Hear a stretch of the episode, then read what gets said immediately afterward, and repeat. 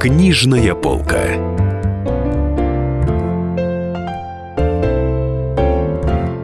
Первая десятка сводного рейтинга книжных продаж обогатилась именем Юрия Грымова. Режиссер театра и кино, худрук театра «Модерн», человек многих талантов. Теперь оказалось, он еще и одаренный мыслитель. Как говорится в аннотации к его книге «Мужские откровения», Юрий Грымов – фотограф, автор, наблюдатель, человек, обладающий нестандартным взглядом на вещи и явления, на людей и события, на спектакли и кино. Так книга и составлена из всего, что думал автор об окружающем мире в течение всей своей жизни. Сегодня все знаменитости пишут книги мыслей и воспоминаний, и странно, что Грымов до сих пор этого не сделал.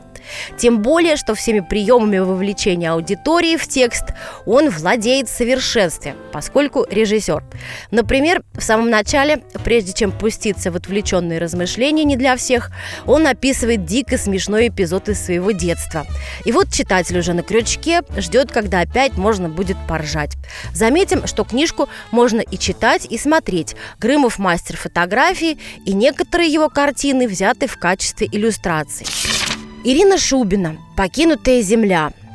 Любопытно, что автор книги, как и предыдущий фигурант «Десятки», тоже скорее не маститый писатель, а другой профессионал.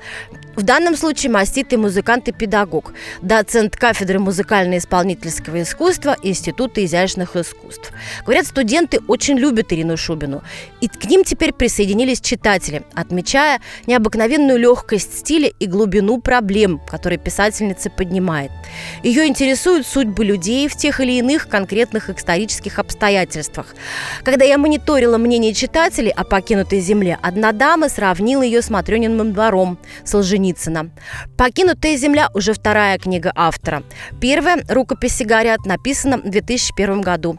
В нынешнее издание вошли четыре повести: «Розалия Фаликовна», «Кукольных дел мастер», «Покинутая земля» и «Реставратор». На третьем месте Михаил Хазин с книгой «Воспоминания о будущем. Идеи современной экономики».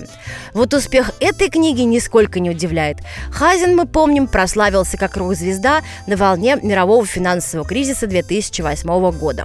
Он его предсказал. Как нетрудно догадаться по названию, экономист и политолог снова вангует на основе того, что сегодня известно об экономических закономерностях.